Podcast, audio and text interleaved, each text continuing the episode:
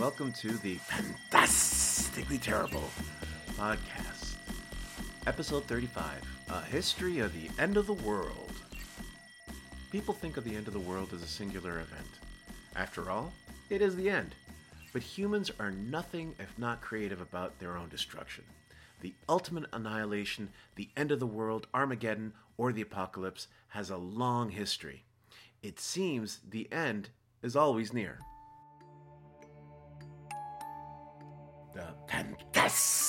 Terrible character or creature this week is the Plague Doctor. They were physicians who treated victims of the bubonic plague during the 1600s. They are known for their unique costumes that included a mask that resembles a crow's beak. You can't miss them. They're actually pretty cool. I wanted one of those. it's a very cool design. I wish I got to walk around with one of those. You can, just for no purpose. yeah, kind of freak people out. If you enjoy our show, please give us a like and subscribe. I highly recommend watching the video version of this episode on YouTube, which is released a few days after the podcast. And now, on with the show. To characterize all past religions as believing in the end of days is incorrect. Most look at eras and stages and cycles, some better than others, but all leading to a chance at renewal. We often get bogged down in our own Western beliefs and think that everyone has the same point of view. With that in mind, this show is absolutely focused on the major religions that believe in a final judgment from which no one can escape. It's not at the end of your life, for example, like the ancient Egyptians, but the end of the world as we know it.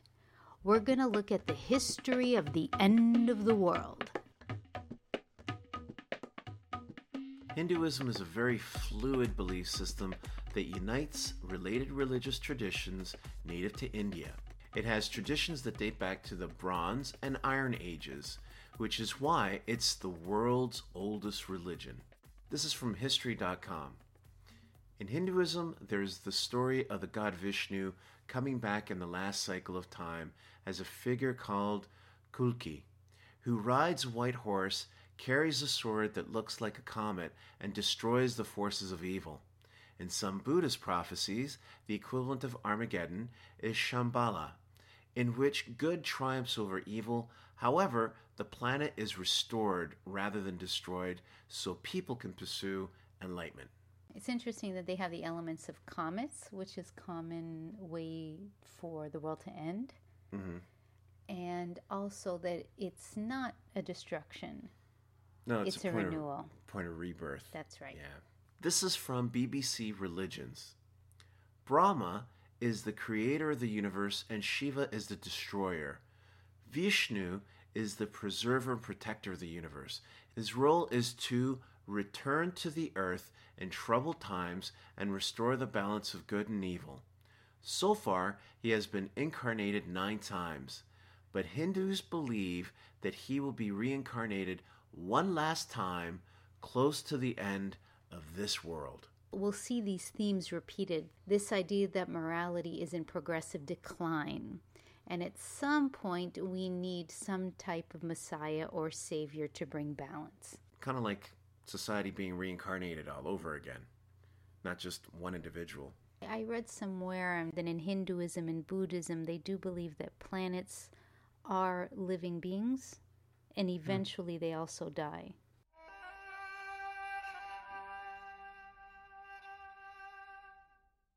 Next is the ancient Persian religion of Zoroastrianism, which dates from around the 6th or even the 10th century BCE.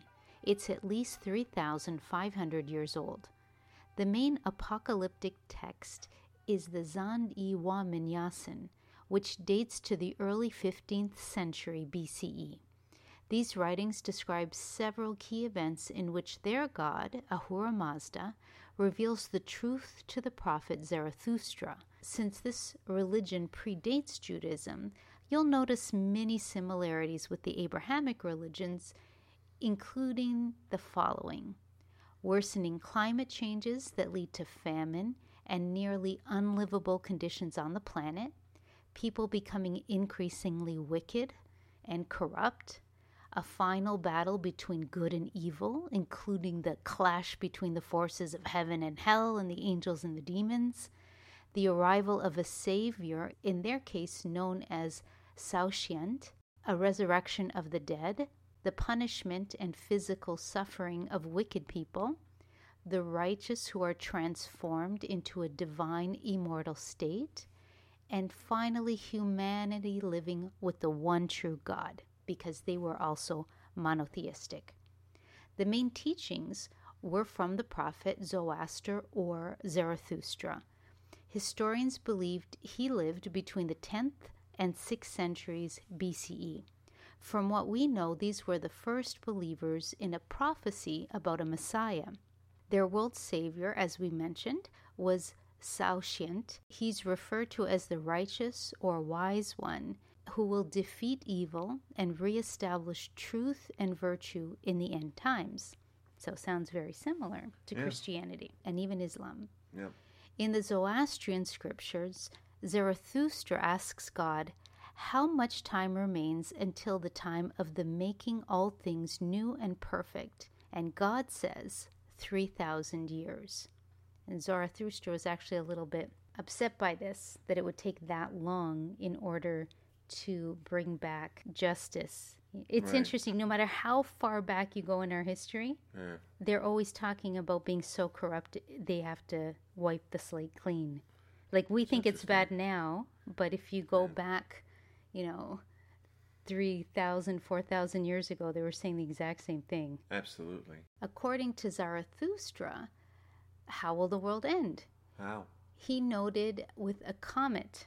Mhm. A comet will collide with the earth and melt the hills and the mountains, and God will eventually lock up the evil spirit.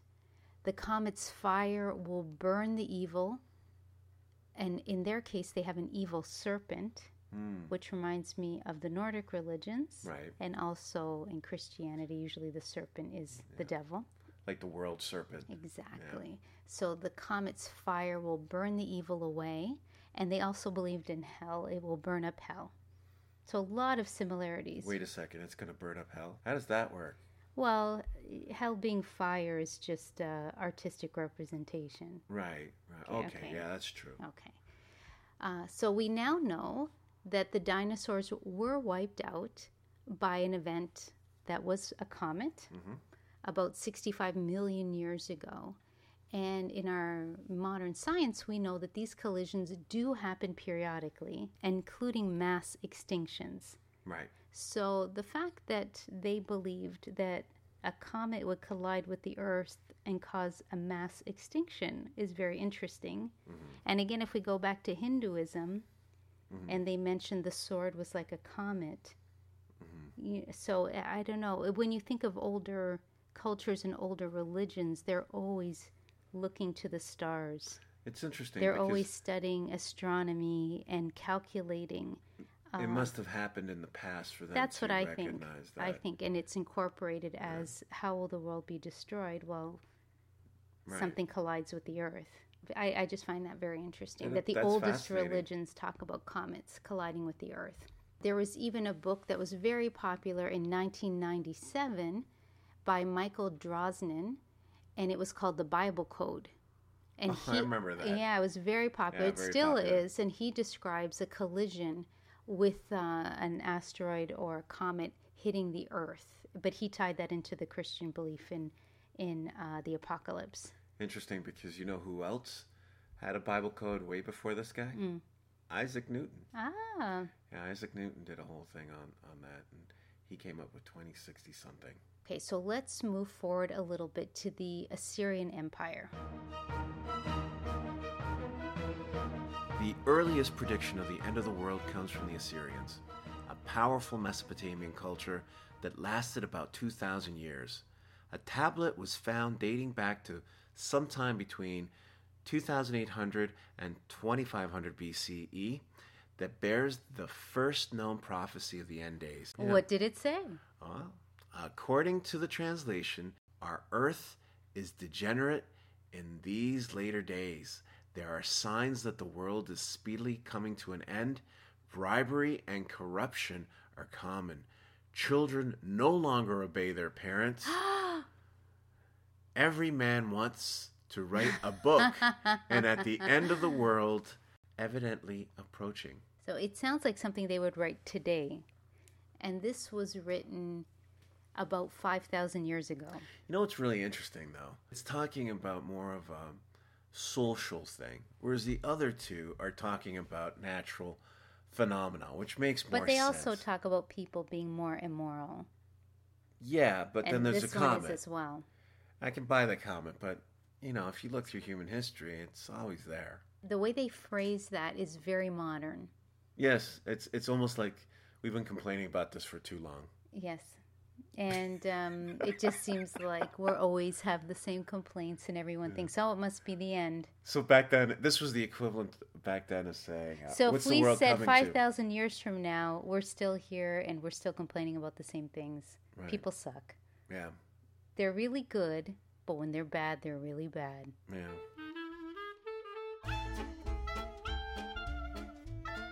So now let's move along a little bit to Judaism. Judaism dates back to about the 9th or 5th century BCE, approximately 4,000 years ago. Now, many people ask Does Judaism have an end of the world belief? Does it? Most Jews believe in the Moshiach, which is Hebrew for the Anointed One, the Messiah. This long awaited Jewish leader will usher in an era of world peace and godly awareness. He will be a descendant of King David and will lead the Jewish people back to the land of Israel and rebuild the temple in Jerusalem. All leaders of the world will acknowledge the dominion of the Moshiach, creating a new era of international peace and prosperity that will endure forever. And Jewish scripture refers to this period as the Messianic period. Judaism seemed to morph into its current form in the 6th century BCE. Two of the most fundamental tenets of the modern Jewish faith are listed in the Maimonides.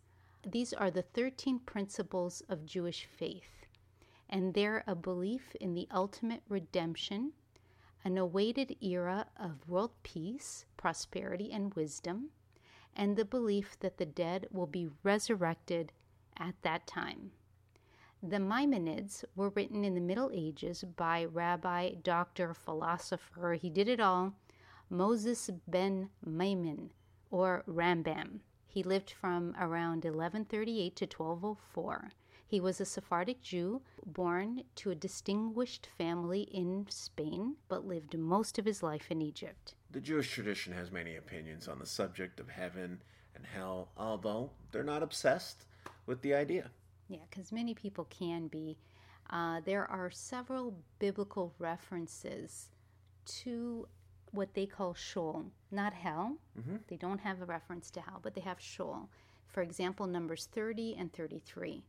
They describe it as the dark and deep, or the pit, or the land of forgetfulness, which is still pretty bleak. Uh, the books of Ecclesiastes and Job, or Job, Job. Insist that all of the dead go to Sheol, whether good or evil, rich or poor, slave or free. And that's from Job 3 11 to 19. And again, there's different Jewish traditions. Uh, later, preeminent rabbis claimed that the righteous might suffer in this world and receive their reward in the next. Interesting. So they added a little bit of hope. right, right. And they do they don't really talk about heaven, but they do talk about Gan Eden or the Garden of Eden. Interesting. And this seems to be how they refer to the heavenly realm where the soul resides after physical death. Interesting.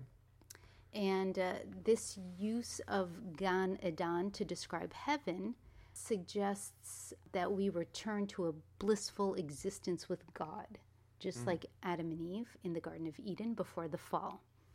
It is generally believed that uh, in Gan Eden, the human soul exists in a disembodied state until the time of bodily resurrection in the days of the Messiah. It might be a split. Older texts say we all, almost like the, the ancient Greeks. Yeah, they uh, had uh, they all went to Tardis and the Romans Right. as well. What's interesting, they don't have t- torture chambers. Yes, they don't have that idea. No, that idea is like newer. They do have something. I'm going to take this from myjewishlearning.com.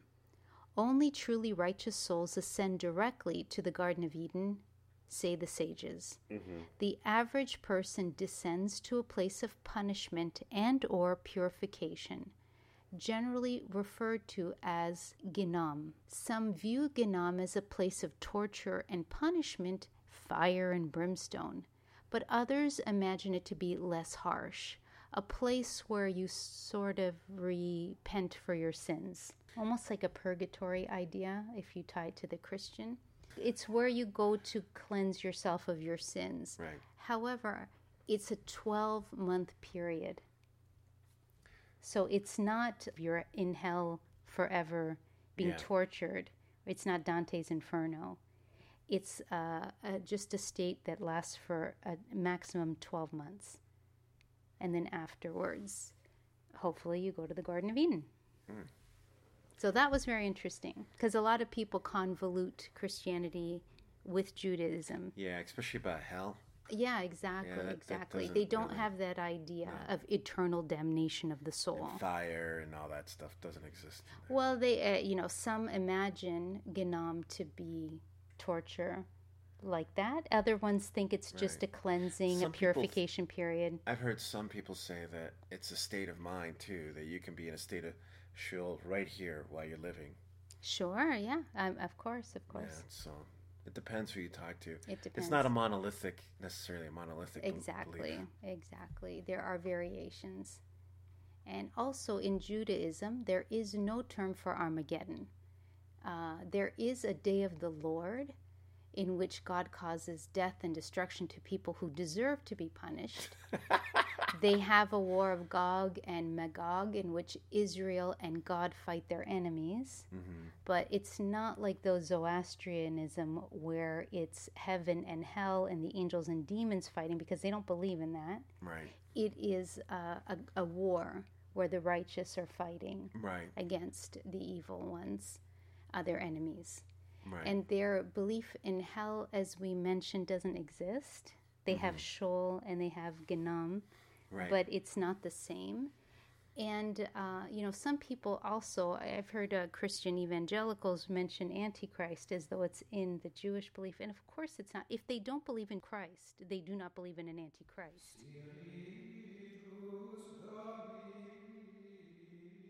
Next is Christianity. Christianity was founded around 33 CE, making Christianity almost 2,000 years old. Christians believe that Jesus Christ will return and reign eternally, but different religions and beliefs have their own thoughts on when this will happen. Many Catholics, liberal Protestants, and Orthodox Christians do not emphasize the end of the world. You know, it's very, it's like the Jewish people kind of concern yourself with the now, Right, not when the end is coming. right. Okay, go on. Sorry. No worries. They take a Matthew 25 approach, which says people cannot know the day or the hour and tend not to speculate on the details. They believe the end will come, but focus more on the teachings of Jesus in the Gospels.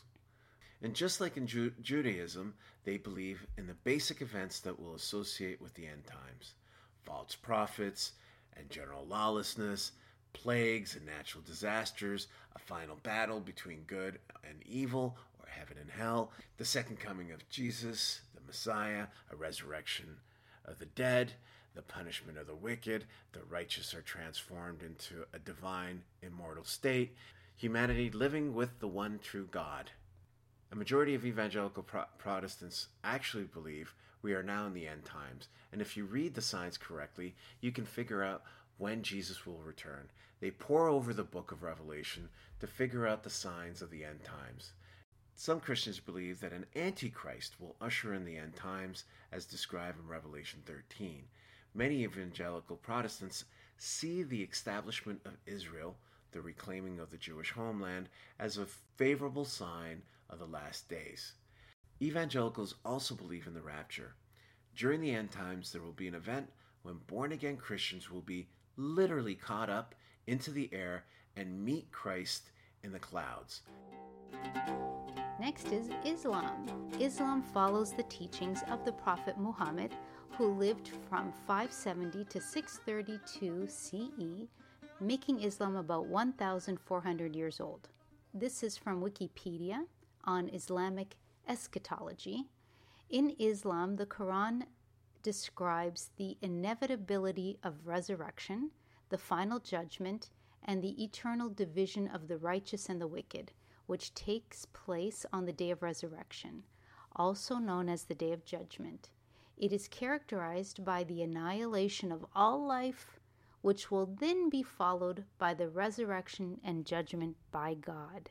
Similar to Christianity and Judaism, Islam teaches that there will be a resurrection of the dead that will be followed by the final tribulation and the eternal division of the righteous and the wicked.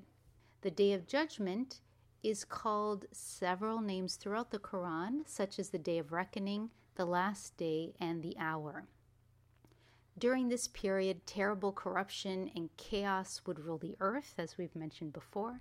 Common sign, except it's not a sign when every, whether mm-hmm. it's 1,000 years, 2,000 years, 4,000 years ago, they all say that. Yeah.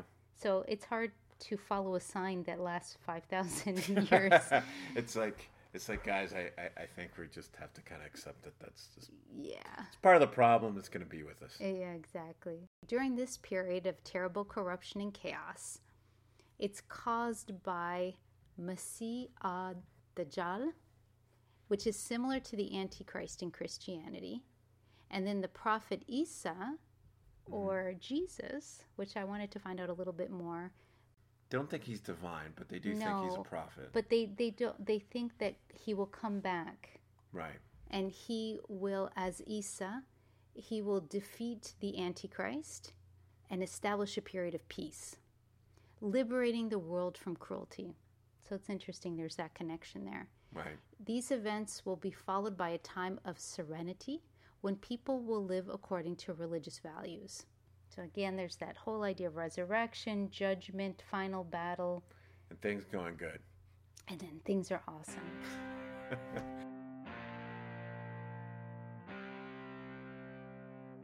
I think we should end with Norse mythology. The heavy metal of religions. Heavy metal! Yeah. We've talked about Norse mythology before. It's We're so fans. Odd. Yeah, they're, they're very odd and uh, we'll we'll focus a little bit more now on Ragnarok or the Twilight of the Gods or the Doom of the Gods. There's it a lot of like a concert. It does. I'm going to Ragnarok, man. Mm-hmm. Yeah. It's the final destruction of the world in the great conflict between the Aesir or the gods or the Aesir and the Sounds giants. like a computer company. and uh, the giants and the powers of hell under the leadership of Loki. So we're going to go into the events that lead up to Ragnarok. Okay. And then what happens afterwards as well. I want to know. It starts with a series of events in which all gods and people are fated to fulfill. Yet even the gods cannot escape their fates. The one major event that started the wheels careening towards the end of the world was a party. The gods were having fun throwing things at Baldur, the son of Odin and Frigg. He was indestructible except for one thing mistletoe. Of all the things, who knew? You don't kiss under this mistletoe. No, you just no, keep no. it away from him. So here, there's a backstory to this, of course. The gods knew that Balder could not be killed. So just for fun, they would throw sticks and stones and rocks, lots of things at him. It sounds kind of like that show Jackass. It is very jackass. they would literally sit there and throw things at Balder, and everyone liked him. Oh man! Everyone liked him, and uh, it's so. This is where Loki gets his mischievous streak. They don't really explain the motivation for this, but tricksters are not meant to be explained. That's They're impulsive. Oh, okay. Okay. So anyway, Loki tricks the blind god Hod into throwing a spear with mistletoe, which instantly killed Baldur. The gods weren't just angry at, at his role in killing one of their favorite sons, but because they knew this event would lead to Ragnarok. So they decided on a nasty punishment. Who's the jackass that let everybody know that mistletoe was the one thing? Uh, no, that was Loki being sneaky again. Yeah, but He started a conversation. who let him know that Frigg. mistletoe was the problem? Frigg had all of creation promise not to hurt Baldur. Okay. And the one living thing that didn't promise and Frigg didn't really see it as a problem was this little plant mistletoe. Wow. So she didn't pursue getting mistletoe to agree not to hurt Baldur. So when Muy mal. Muy mal. So when Loki struck up a conversation with her, Right. she um he was like, So, you know, what it is nothing, nothing is gonna hurt him, you know, like there's nothing and she said, Well, there's mistletoe, but you know, it's not a big deal. Right. And it's just a little plan. I didn't think it was a big deal. So of course Loki is like, haha. I'm gonna get the blind guy. I'm gonna put some mistletoe on the end of the spear. I'm gonna give the blind guy the spear. I'm gonna tell him where to throw it, and boom, Start the end times. chaos times. ensues. Start the end times because he's impulsive. I mean, he must have known this was to cause Ragnarok too.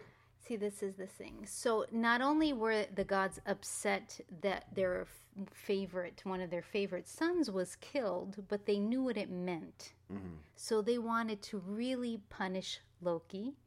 Mm-hmm. And in my opinion, they they went so over the top that they actually, of course, because of their fates, Yeah. ended up speeding along Ragnarok. Making it worse. Exactly. Okay. So So- there you go.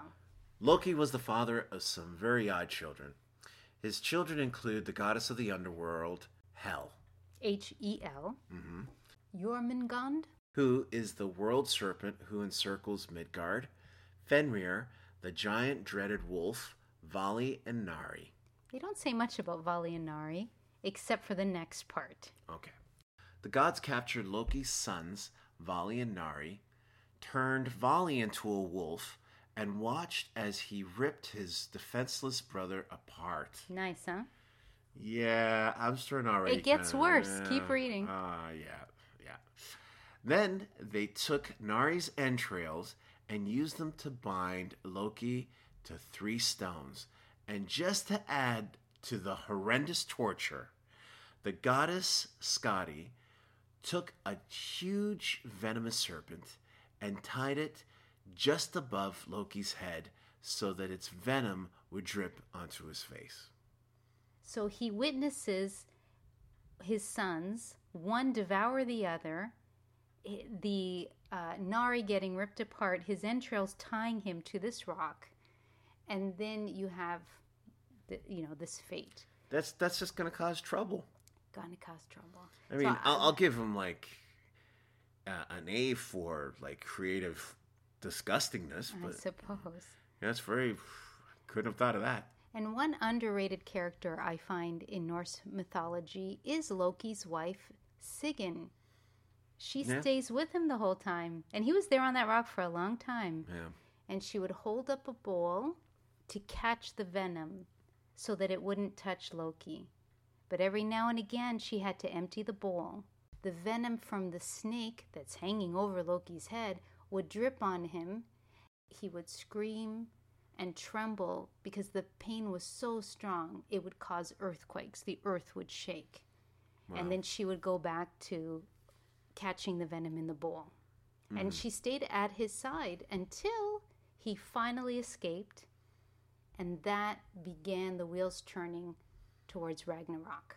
Well, now he has motivation. That's right. After Loki's horrendous treatment, he gathered the giants and his daughter Hel and the underworld, led them straight to Asgard. Now, Loki's whole family was out for vengeance. Don't blame him. The world serpent locked into a battle to the death with Thor. Fenrir, the giant wolf, got loose from his prison, swallowed the sun and anything else in its path. Fenrir then kills Odin and Tyr before falling to Vidar, one of Odin's sons. At the very end of Ragnarok, Heimdall and Loki mortally wound each other. But wait, there's more. There's more. Mm-hmm. Almost all other life in the Norse cosmos will be destroyed. This ends things for God, giant, dwarf, elf, man, and everything else. Now, there are two versions of the myth of Ragnarok. In one of them, Ragnarok is the final end of the cosmos and no rebirth follows it. This version seems older. However, the other speaks of rebirth. In this version, Vidar, Odin's son who killed Fenrir, survives along with Thor's sons, Magni and Modi. They inherit Thor's hammer, Mjolnir, Mjolnir. Mjolnir. It is important to remember that as well as being a weapon, that hammer was used to sanctify important events such as births, marriages, and coronations. So it would have been a vital tool for rebuilding the world. You can learn more about this in episode 32. Thor was a lovely bride, and Loki his manly bridesmaid. Even the Norse have two versions. It's interesting. One is more pessimistic, just everything ends, and the other one has a little bit of rebirth. It's interesting because there's some elements of uh, of Hinduism, even with you can see traces of it in uh, Norse The mythology. The giant serpent I thought was very interesting as a connection. But the very beginning of um, of Norse mythology is that the cow licks things into. Mm-hmm. The cow's very important, which you can see that also in Hinduism. Yes, yeah, and even if you think of old, uh, like Minoan, they have the bull. I think the bull slash cow is very Mm-hmm. Right. significant in a lot And I- of these older religions. When you do have a religion that is a little hopeless, Mm. you you do see that you look for something, so it's not so final. Like, oh, it's the end of the world, we all die, the end. Yeah, it's, it kind of leads to nihilism. Oh yeah, and and if you think it is the end times, then you think, oh my God, it's all going to end. So you you almost who need cares? this. Yeah, you need this renewal. Yeah, you need you need something You to need care hope. about. You need Mhm. hope. Yeah, it's it's this idea that it's hopeless is is just a little too rough, but very metal. As you said, it's the heavy metal of It is. all It- it is.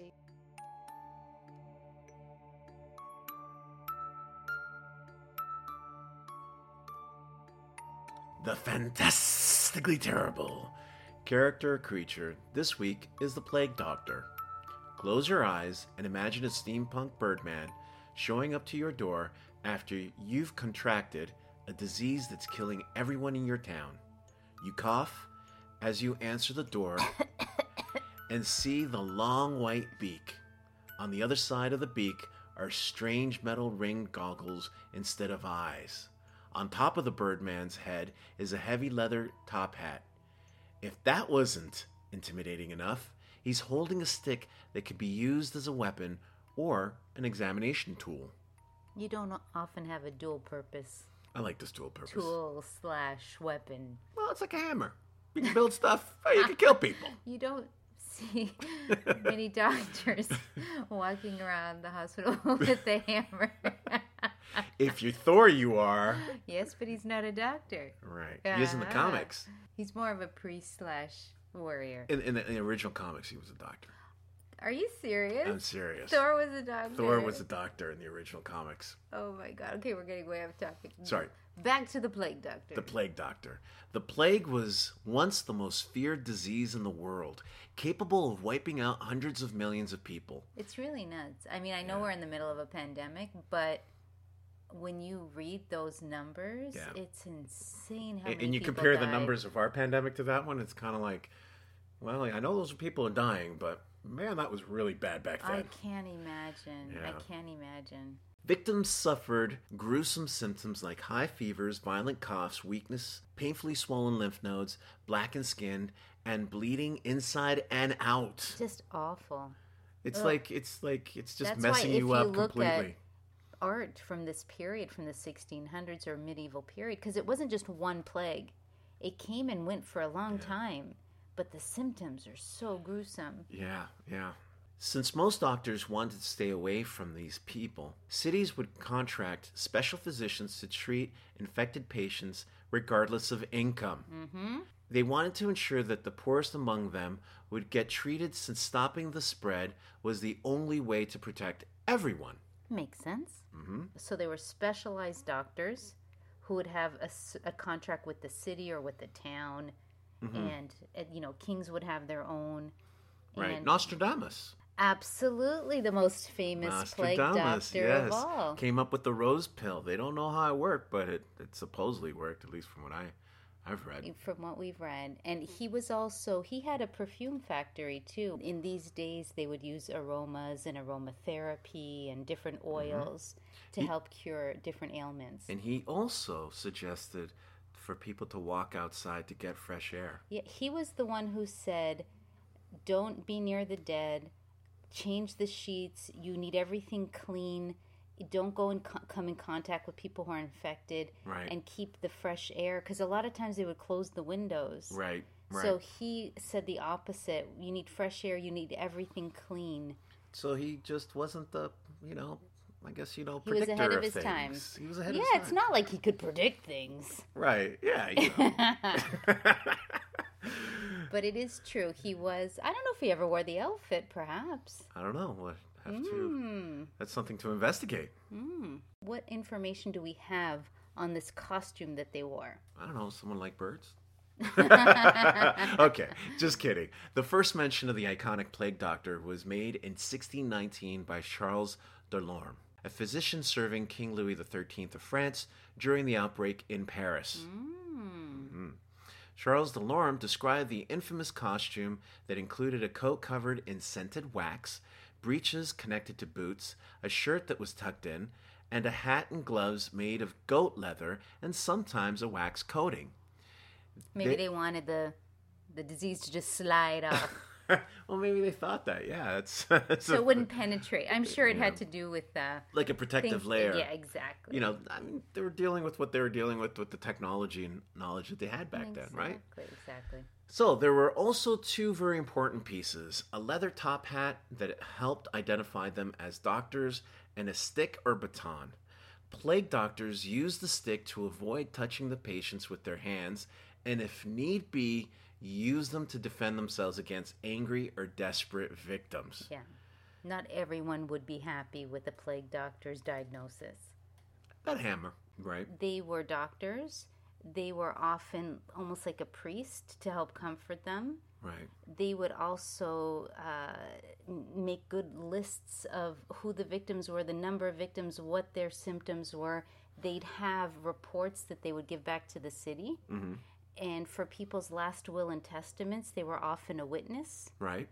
and they would help make sure that the victims' wishes were carried out after they died. Right. They did a lot of things. That's amazing. So they said a lot of the written accounts that they have are from the plague doctors who are very meticulous. I guess it depended on the doctor, but they mm-hmm. have really good records of this period from them. Well, you're gonna have to be a special type of person. So. Yeah, I wonder is the motivation you want to help? Are they do they get paid really well so you take the risk? I'm not sure. Maybe curiosity. Yes, so some would be research, some would be money. I'm sure it was a mixed bag.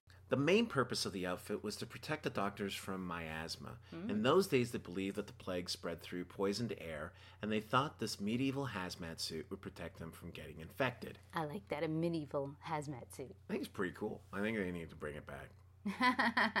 You know, in a more modern sense. Maybe. there, there were other accounts I read that said part of the costume was almost like a gargoyle to scare the disease. Oh well, probably because they believed in the humors and stuff. So, That's that's right. yeah. So it was an the miasma would cause an imbalance in your humors. right. the humors. the humors. this is from NationalGeographic.com. Their headgear was particularly unusual. Plague doctors wore spectacles and a mask with a nose that was half a foot long, shaped like a beak filled with perfume, and had two holes to breathe from.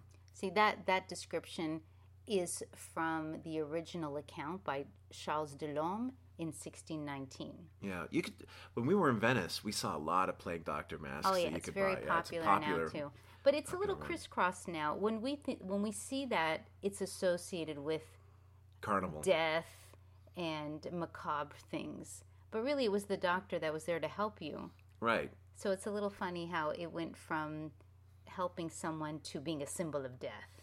Now, the beak, The also, beak. also carried a compound of more than 55 herbs and other components like viper flesh powder, cinnamon, myrrh, and honey.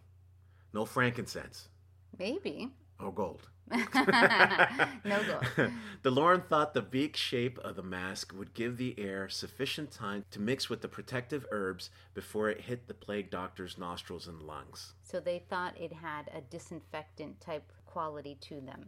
Interesting. And of course, the smell would help the doctor survive through the smells of Yeah. all the victims, the dead people. It was a dual purpose to try to make the air smell better for them and also to help protect them against the miasma or the airborne disease. Right. The plague is caused by Yersinia pestis, bacteria that can be transmitted from animals to humans and through flea bites, contact with contaminated fluid or tissues, and inhalation of infectious droplets from sneezing or coughing. So they definitely knew to stay away from people when they were sneezing and coughing. Do you think they had the one meter rule? Well, they, he had a stick, and I'm, the sticks look at least a meter. So Right, yes, I think they did.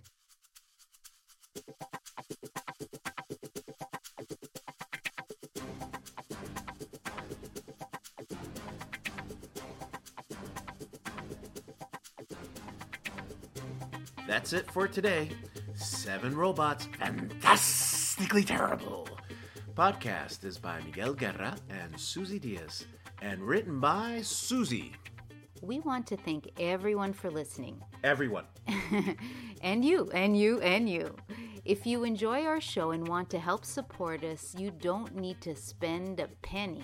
Give the episode a like. So easy. And if you haven't subscribed or followed us yet, please do. It helps us with our statistics on iTunes, SoundCloud, and YouTube. And it, you know, it's really cool when we see. Yeah, it's awesome. it's fantastic when we see, oh, someone else liked it, or oh, we got a new subscriber. It's really a little party in our house. Yeah. We don't uh, know what you're thinking unless you tell us, and that's your way of communicating with us. So please like the episode or even leave a comment and say hello. We'd love to hear from you.